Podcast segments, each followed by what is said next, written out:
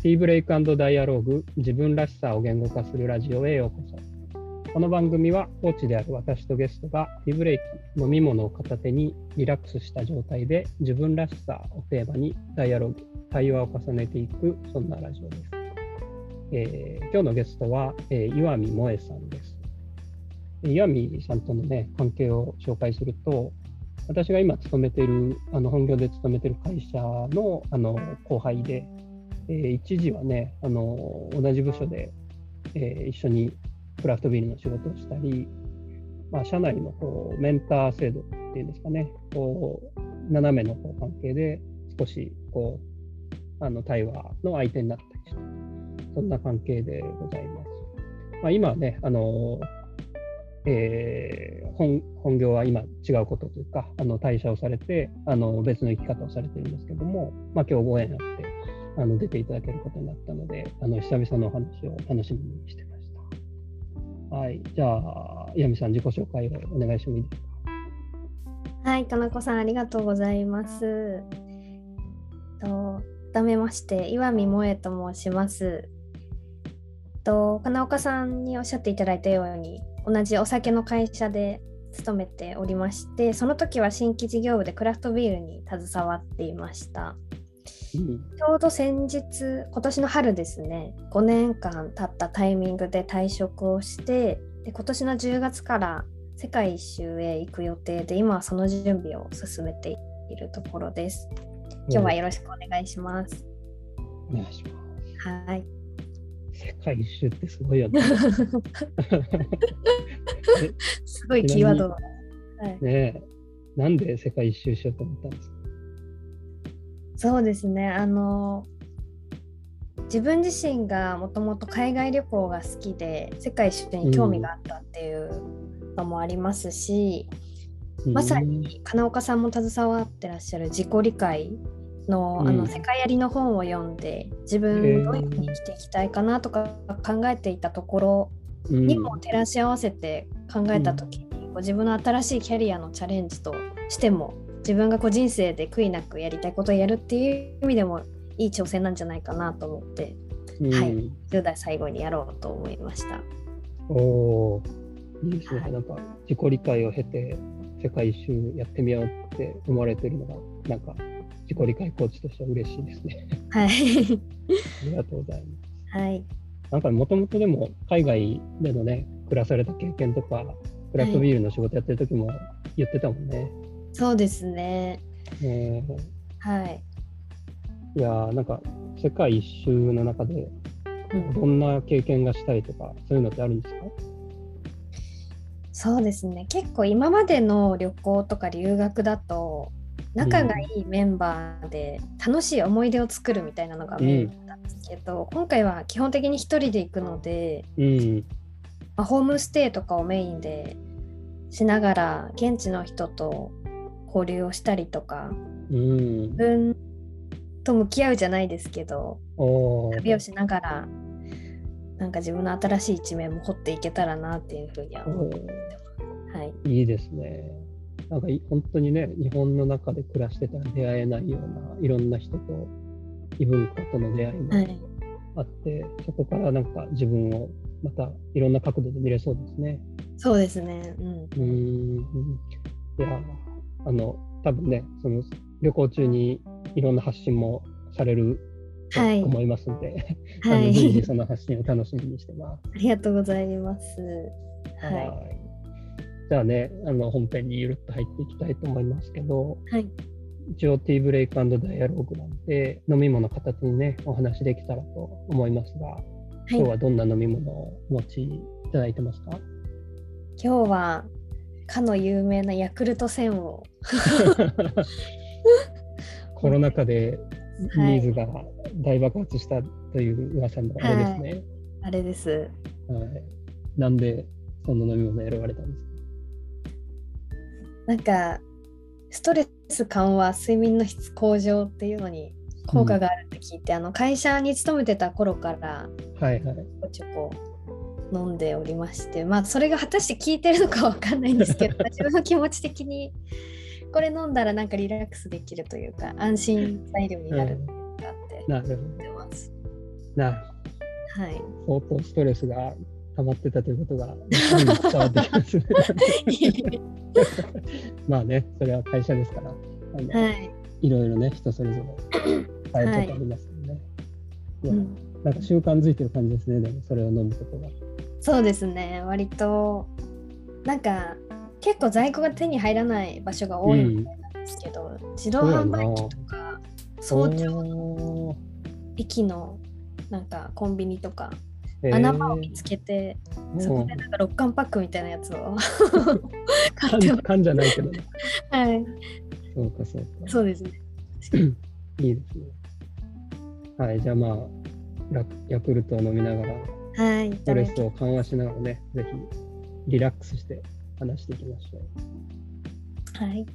う。はい、じゃあ本題ですけど、えっ、と、まあ、岩見さんね、今日自分らしさを言語化する、えーテーマなので、えー自分らしさをね、あの、自己理解プログラム的な定義で言うと、こう大事なこと、価値観、得意なこと、才能、好きなこと、興味、まあ、この3つの観点からそれぞれあの深掘りできるしているんですけど、今日はね、時間もあの限られてるんで、一つをテーマに絞ってあのお話聞いていきたいなと思いますが、大事なこと、得意なこと、好きなこと、どれについて今日お話ししてみたいです？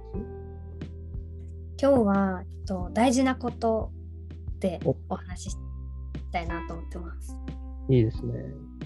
ちなみになんか大事なことを選ばれたきっかけみたいなのはあるんですか？そうですね。大事なことが一番自分一人で考えるのが難しそうかなっていうのと、うん。あとまあ今日のこの場で一緒に金岡さんとお話しさせていただいて自分の中で少しでもヒントが得られれば、今後の挑戦の時にもこう自分の大事な価値観軸がうん。ベースにはなると思うので活かせるかなと思って、はい選びめました。ちゃくちゃいいですね。はい、ちなみにその岩見さん自身がその本で、はいあのあらかじめねあのこの価値観のワークにも取り組んでもらったと思うんですけどはいその時にはなんかどんなキーワードが出てたとかあの言える範囲でご紹介してもらったりできます？はい、ありがとうございます。そうですね。あのおっしゃっていただいたように会社を退職してうん。3月末に退職して4月1ヶ月ぐらいいろんな人に話も聞きながらこのワークをやりましてうんうん。そこで出てきたキーワードがとこれ下から上から？うん、なああの価値観ランキングとか価値観ピラミッドっていうね感じで積み上げて考えてもらったんですよね、確かね。はいはいそうですうんね、うん、ぜひあの土台のところから、はい。なんか今時点で浮かんでるキーワードを順番に教えてもらえます、はい、ありがとうございます。まずですね、一番土台のところが好奇心、あと夢中、熱中、こう今を楽しむみたいなところ。うん。で、その上に学ぶこと、成長、うんうん、その上に創造性、で、うんうん。さらに共感、で、人を喜ばせる。で、最後一番上のところに個性の発揮尊重っていうのが、うん、自分の中では、はい、出てきました。いいですね。なんかこの辺のこう納得度というか、今、岩見さん的には、すごく完成されてても間違いないって思うのか、うんうん。どのぐらいのこうパーセンテージで納得してますか？ああ、そうですね。70%ぐらいはいいですね、いいですね。納得してますかね。うんうんうん、なんかその納得しきれてない30%の部分って、なんかどの辺です？今言ってくれた中で。そうですね。なんかあらかた出てきてるキーワードとかは、うんかなり自分の幼少期から今までの経験を自分なりに深掘ったので、うんうんうんうんそれが的外れってことはないかなとは思いつつ、なんかそうん。の、うんランクとかつながりとか、あとその中身の詳細というか、うんうんうん。その価値観ってどういうことなのかみたいな部分がまだふふわっとしてる部分があるかなっていう。うんはい、うんうん、なるほどね。なんかキーワードとしてはどれも自分らしいんだけど、はい。順番とか、まあ、つながり方、まあ、それぞれのキーワードの詳細についてはい。こうもうちょっと納得感が持てたらっていう感じなんですね。はい。わ、かりました。なんかね、せっかく時間いただいてるんでね、その辺、はい納得度が高まるところにつながるような話ができたらなと思って聞いてみました。ありがとうございます。すいません、なんかもうセッションみたいに。まあ、セッション。公開セッション的な、ねはい。はい。まあ、あの本当にセッションだという気持ちでね、あのはい。喋ってもらうと、すごく自分らしさが出てくるかなと思うんで、ありがとうございます。ヤクルト飲みながら、らしく。はいはい。では、ちょっと質問をいくつかしていきたいと思いますはい。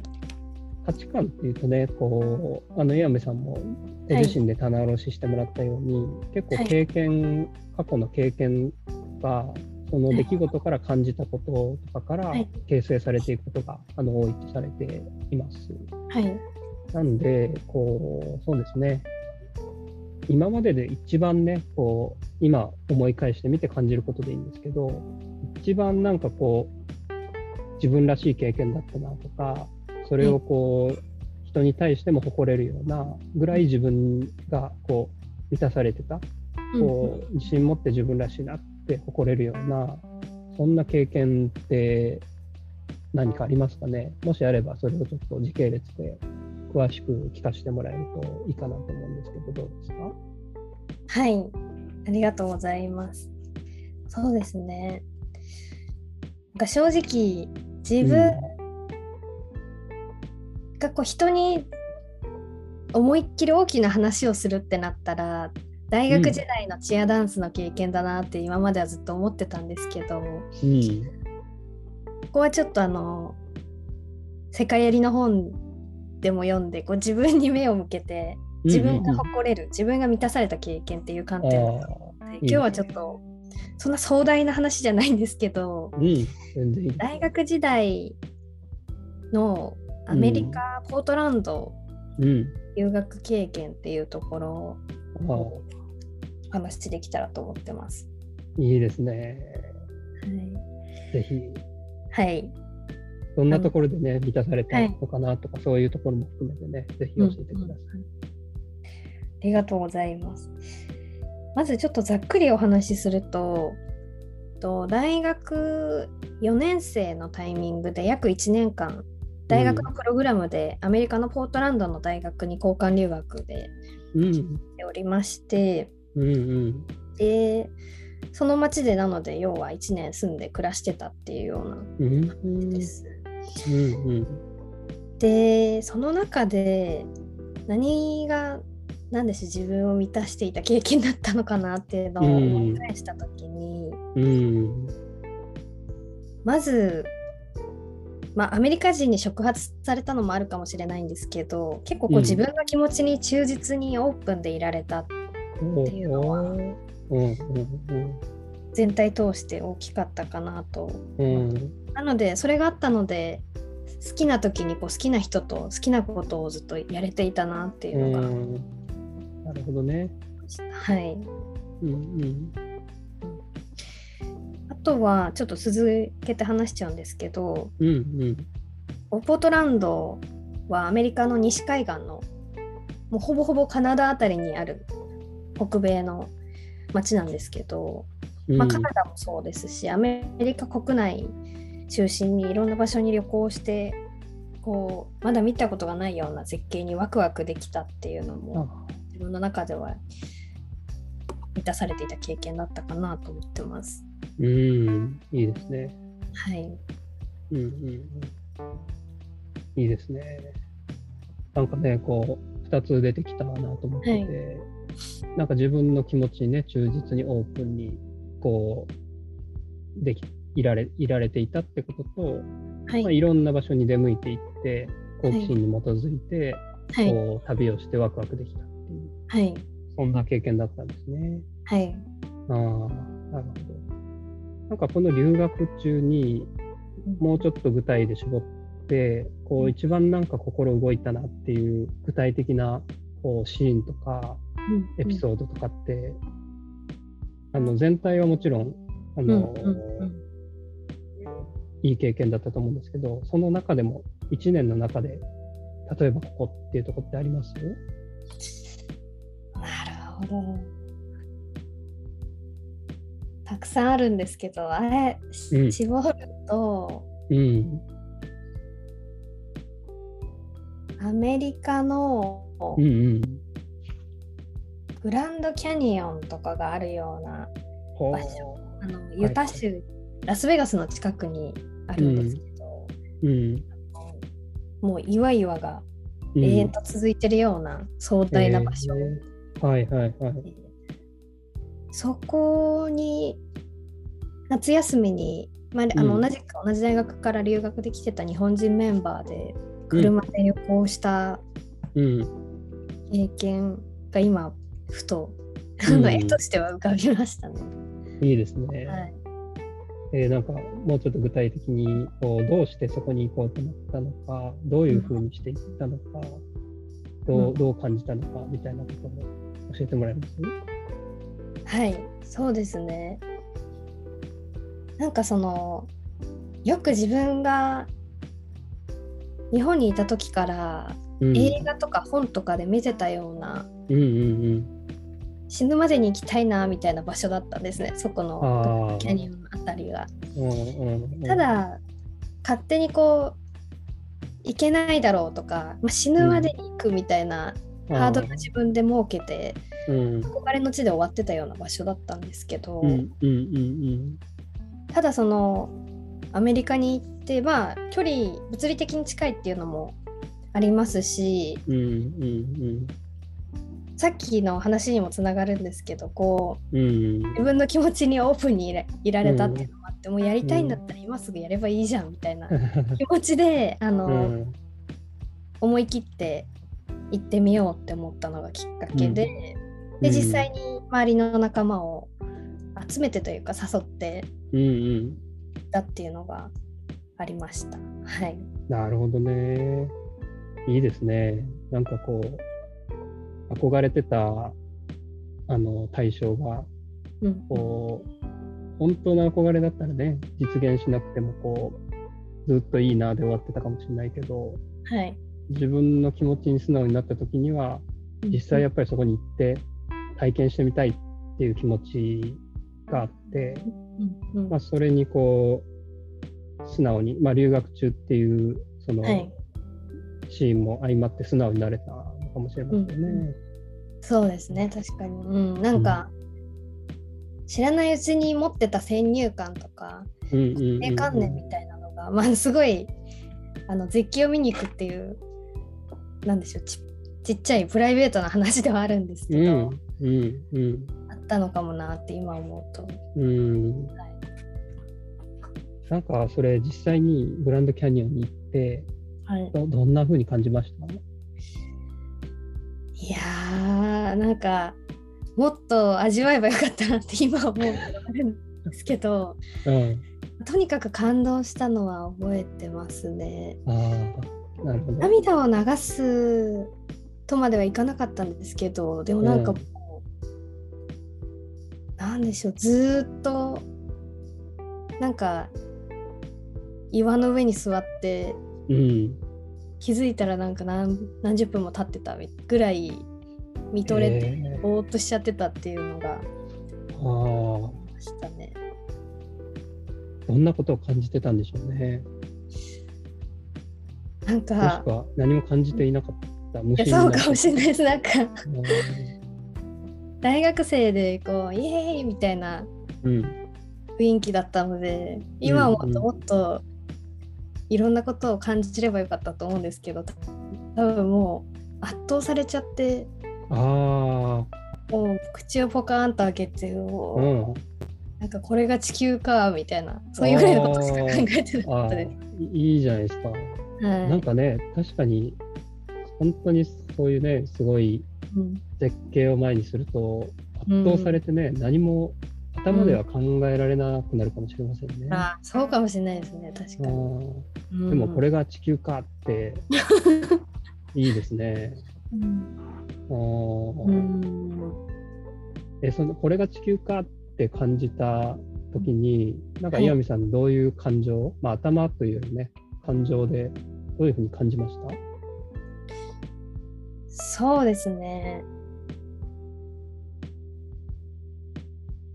なんかまず、うん。まあ、その時はもう何も考えずに地球だぐらいしか思ってなかったんですけど、うん。まあその後なんかまだまだ知らない場所っていっぱいあるんだなとかうん。ありきたりですけど自分の目で見たいうん。なって思ったのとうん。あとは何でしょうこの感動をなんか誰かに伝えたいって思ったうん。なっていうのを今思い出しました実際にグランドキャニオンも写真で撮ってうん。その当時インスタグラムに上げたんですけどうん。そうですねうんなんか、ね。はいそんな気持ちでしたね今ね、言っていただいたことって、結構ね、こう、私から聞くと、頭で考えたことに聞こえるんですよ。うんなんか、本当に感じたのはどんなことなんでしょうね。圧倒された時に、これが地球かって、なんかわーってなってる時に、うんうんどんな気持ちになったんでしょう。気持ちっていうと、こう、ワクワクしたとか、嬉しかったとか、なんかしんみりしたとか、なんか不思議と悲しくなったとか、なんかちっぽけだなって思ったとか、なんかどんな気持ちになったんですかね？うーん気持ちうん。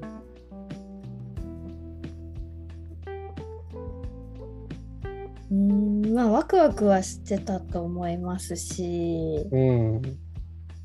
そうですね。そのなんかさっきの話もその時のに自分がすぐ取った行動を思い返しながら言ってたんですけど。うんうんうんうんうんうん。写真を何でしょう。シャッターを押したくなったというかなんかこう言うとまた考えてるように聞こえちゃうかもしれないんですけど、でもすぐうんうん撮ったんですよねすごい。自分でバーって座ってあと買ったばっかりの GoPro で。すごい。そうですね。撮ってまあ自分自身がワクワクしたからなんかこれを忘れたくないって思ったのか。うん。なるほど、なるほど。そうですね。そんな気持ちだった気がします。なるほどな。こう、テンション上がったですか、うん。意外と上がらなかったです。なんかじじわじわ来るわワクワクワクワクって感じなのか、もうバーンっていう感じなのか、どんな感じのワクワクでした？うーん。そうですね。どうだったんだろう。ちょっともう7年ぐらい前なので 思い返しながらなんですけどうん。でもそもそも多分向かってる時点ですごくワクワクはしあてーいてはいはいはいはいはい。もうたどり着いてなくてもああそこ行けるってなった時からもうあなんかずっと興奮してワクワクしてで車で向かってる時ももちろんでまあ着いた時ももちろんうおーっとはなるんですけど、ーうんうんうんうんうん比較的ずっとワクワクしてた気がします。うん。ああ、いいですね。なんかこう、パッて目の前にした時の瞬発的なワクワクドキドキというよりも、うん、はいもうなんかそこに行けるんだっていう時のその期待とか、はいこう喜びとかうんうんワクワク楽しみみたいなそんな気持ちがずっと続いてたんですかね。うんうんうんそうですね。うん。それってこういいつから続いてました？行きたいと思った時からなのか計画をこう立て始めた時なのか、はいはい。いつからそんな気持ちになってました？ね。あー多分そのワクワクのレベルというかうん。はある上がったりっていうのはあると思うんですけどうん。多分計画する前からうん。あの私がまず行きたいって思ってうんうん。夏にもう絶対に行くぞ。もうメンバーを集めるぞって思った時まだその段階では一人ですけどうんうんうん。その時からもう気持ちは高まっていて、で実際つ何月ぐらいですか、全然覚えてないです。ちょっとそれは。ざっくざっくりでいいですか7年前なんで。どうなんだろ行く半年前ぐらいなのか。ういや多分3ヶ全然直前だと思います。1ヶ1月にヶ月。1ヶ月。ああ、はい。いいじゃないですかいいじゃないですか。じゃあ12ヶ月前に行きたいと思った時に、はい。そのワクワクがまず湧いてきました。はい。その後どんな感じです？感情の変化その後で実際にもう行きたいっていうだけでワクワクしだしてしだして、えーうんその後すぐえっと一緒に行く人をうん。募るというか誘ったうんうんり声かけたり、うんうんうんでどんどん現実になっていく。ああところでまたワクワク。うんしそのました。時はどどんなワクワクでした、行きたいと思った時のワクワクはうんうんうん。まずどんな感じでした、行きたいと思った時？えー、どんなワクワクなんだろう。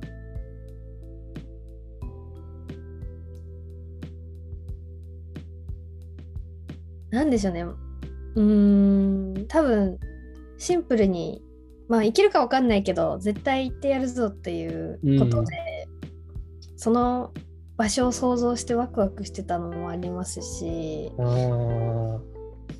うーん、なんだろう、ワクワク。行ってみたい。そこに現地に行ってみたいっていうそのなんかはい。こう絶対行ってやるぞってね今言ってくれましたけど、なんかこうい行くんだっていうその意思とかってみたいっていうそのなんかなんなんでしょうね好奇心というかうんうんうん。強いそのモチベーション好奇心が湧いてきたって感じなんですね。そうですね。多分あとは、うん行きたいってなった時点で割とうん自分の中でふわっとですけど、うんなんかここに行ったらこんなことができるんじゃないかとか、このメンバーで行ったら楽しいんじゃないかみたいなのを、そのそんななんでしょう、細かくうん。きちんと考えるとかじゃなく、うん。情景がをかんイメージしたり。でそれでもうワクワクしてたのかもしれないです。じゃあこのこれぐらいの人数で車でワイワイ向かっていくんだろうかとかなんかそういううワクワクが誘う前から多分あって。そこになんか仲間とかその誰かとっていうのはやっぱり大事ですか、ユーミさんにとって。そうですね。うん。大事だったと思います。うん。なるほどね。誰かなんかこうこの人たちとこんな風にっていうのが浮かんできたわけですね。はい。うん、それで行く人を募るにつれて現実味を帯びてこうワクワクしてきた時のワクワク感ってことどんなワクワク感でした？かそうですね。今話してみて思ったのは意外とその誘う前の方がワクワクが高なかったのかもしれないんですけど、はいはいはい。想像いくらでもできるんで。うんうんうん。でまあその後実際に声かけて現実になっていく、うんまあ、なので興奮が高ぶるっていうよりはうん。嬉しいっていう嬉しいというかあーあよかったいけるいけるっていうちょっと落ち着くかもしれないですねワクワクが先よりは。うんうんうん。なるほどなるほど。こう実際にこう実現できることへの喜びとか嬉しさってことなんですね。うんうんうんはいこれってどどんな感じなんでしょうね。こう行きたいと思った時はこうなんかピーンとくるようなねこうここに行きたい、うんうんうん行くんだっていうこうはい好奇心がこうすごい触れてうんうんすごいねあのい興奮しているような状態だと思うんですけど、実際に行けるんだ行くんだっていうじじんわりくる喜びとか嬉しさっていう感じなんですかね。そうですね。多分そのいけるってなってどんどん現実になっていく時はうん。うわーやったーってよりはうん。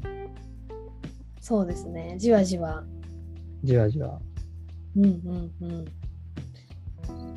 それなんかどういう、まはい、どういう状態に対してじわじわ喜びを感じてたんでしょう、なんかこの仲間と一緒に行けるんだっていうことだったりうんうん。ここの場所にようやく行けるんだっていうことだったりうんうんうんうん。なんか自分が描いた好奇心が働いたことを実現できるんだっていうその喜びだったりいろんなことへの喜びがあると思うんですけど、うん。特になんか強く感じてたのはな何に対しての喜びだったのかな。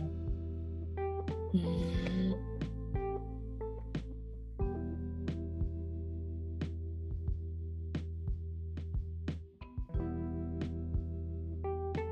うーん。なんかうん。メンバーだけとかそこに行けることだけっていうふうには多分思ってなくて。はい。どちらかというと多分自分が行く前からある程度イメージして期待してたからこそ、うん。その期待を叶えられるというか、ふんわりこうイメージしてたあの場所に行けるんだ、しかもこのメンバーでこんな感じの雰囲気で行くんだろうかみたいなものが叶うっていうことうん。かなと思います、期待値があったと思うので前から。いいですね。うん。うん、なんか期待を叶えられる実現できるんだっていうそういう喜びなんですね。はい、ああいいですねいいですね。うんうん。で行く人募るはい、こう現実味を帯びてくるその次はどういうフェーズですか、でその後うん、ようやくここから計画をうんうん。立てるっていうところで、まあ、そんななんか綿密綿密には立てないんですけど、うんあじゃあ何でしょう？こうどういう風なルートでうん。行くのかとか、うん。飛行機車どうするのかどう手配するのかみたいな話。うん。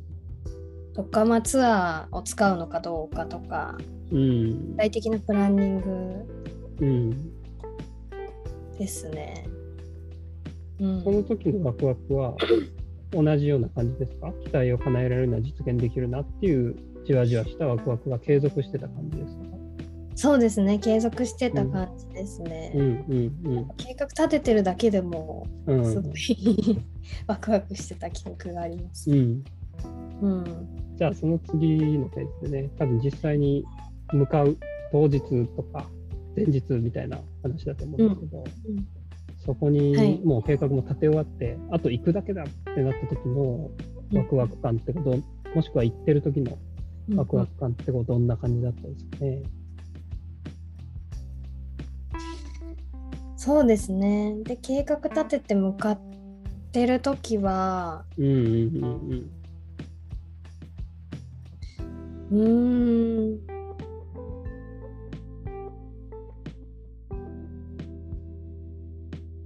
まあでもそのメンバーの特性にもよるのかもしれないですけど、うんその時は結構愉快なメンバーだったので、うんうんうんうんうんうん道中も楽しかったですね。でもそれは多分ワクワクっていうよりは純粋に楽しいっていうそうですよね。状態で、ようやくうんその場所が近づいてきたうん自分がある程度イメージしてたようなその場所にこう車であの景色の中を走ってるみたいなの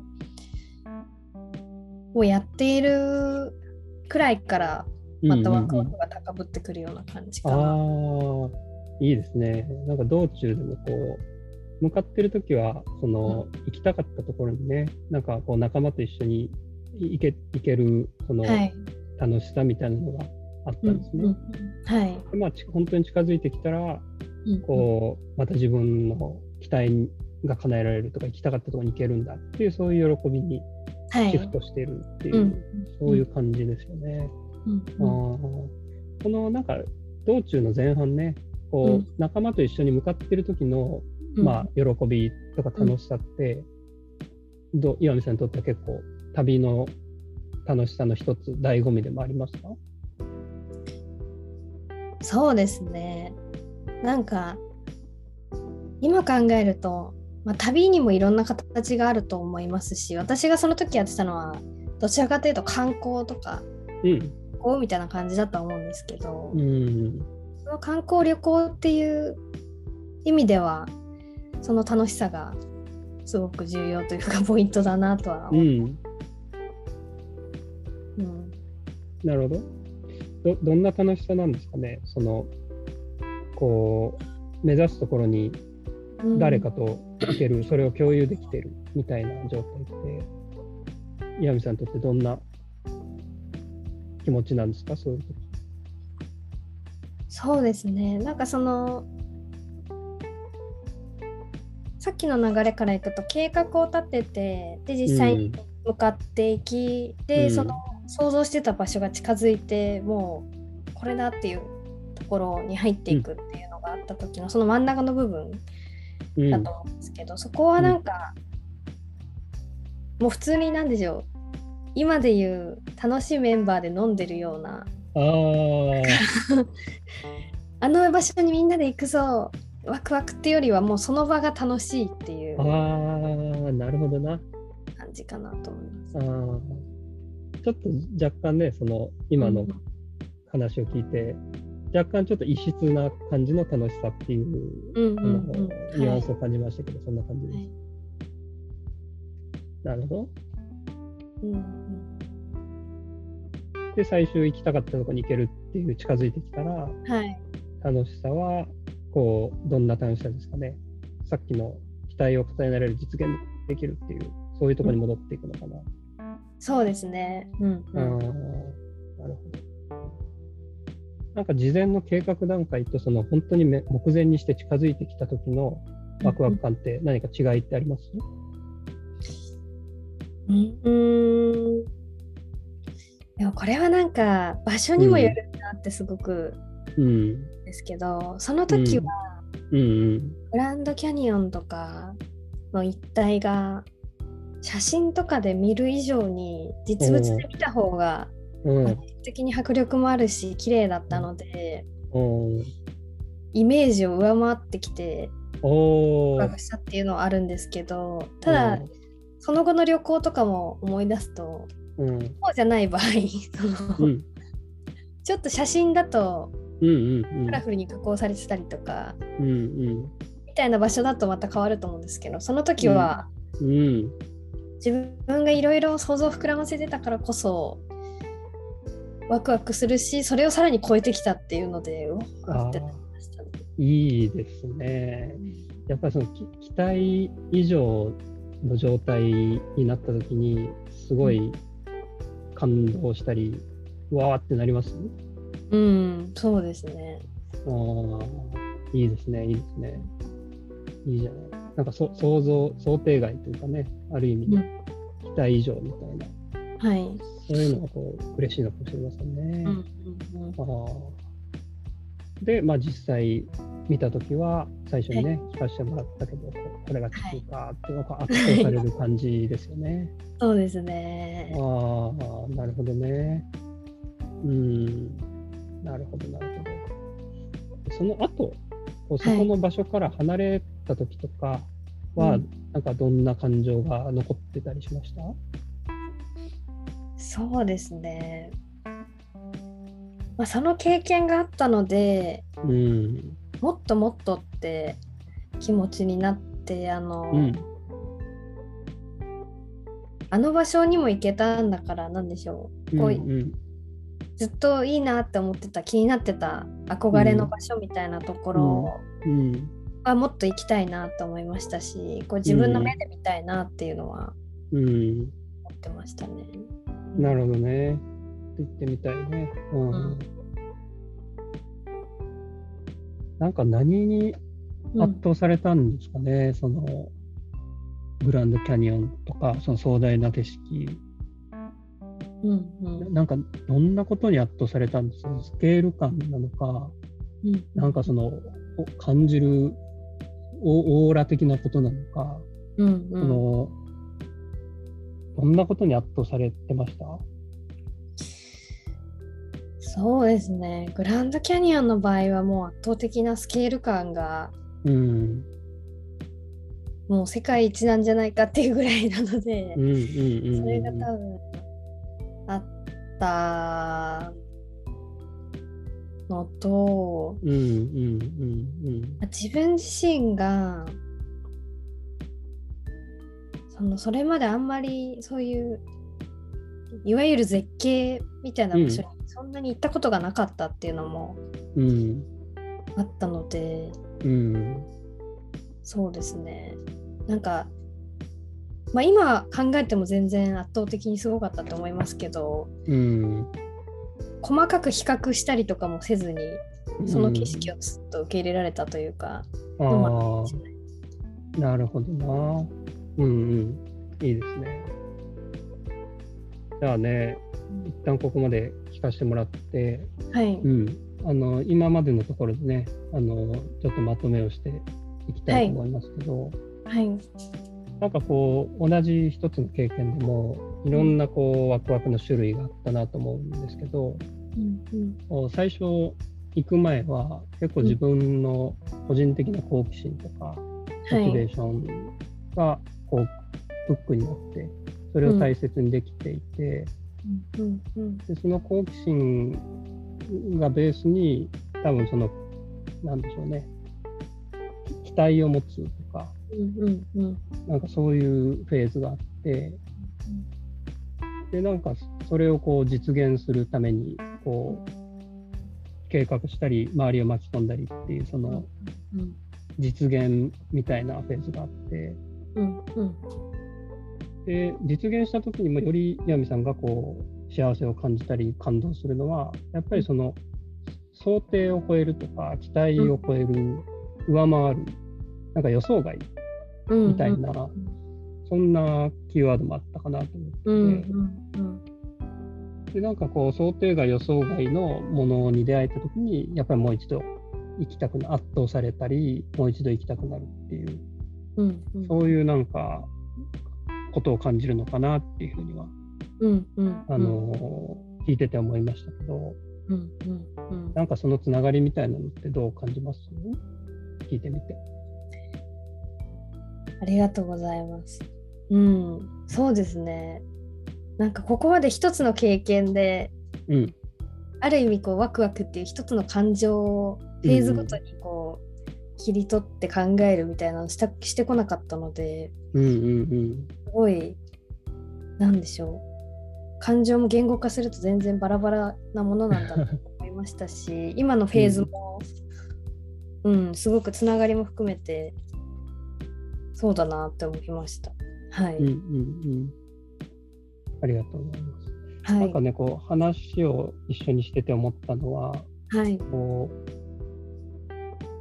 気持ちの部分ね、こうワクワクしたなっていう一つの言葉にも、いろんな、な気持ちが潜んでて、そのなんか自分の感情とか気持ちにアクセスできると、うんうんなんか自分がその時どういう状態、どういう幸せ、どういう喜びを感じてたのかっていう解像度が上がっていく気がするので、なんか印象的な出来事とかがあったら、気持ち面に頑張ってちょっとフォーカスを向けてみていくと、うん。なんかどういう状態が自分は心地いいんだっけ、目指してるんだっけ、体現したいんだっけっていうことにつながっていくような気がしたんで、うんうんうんうん確かに。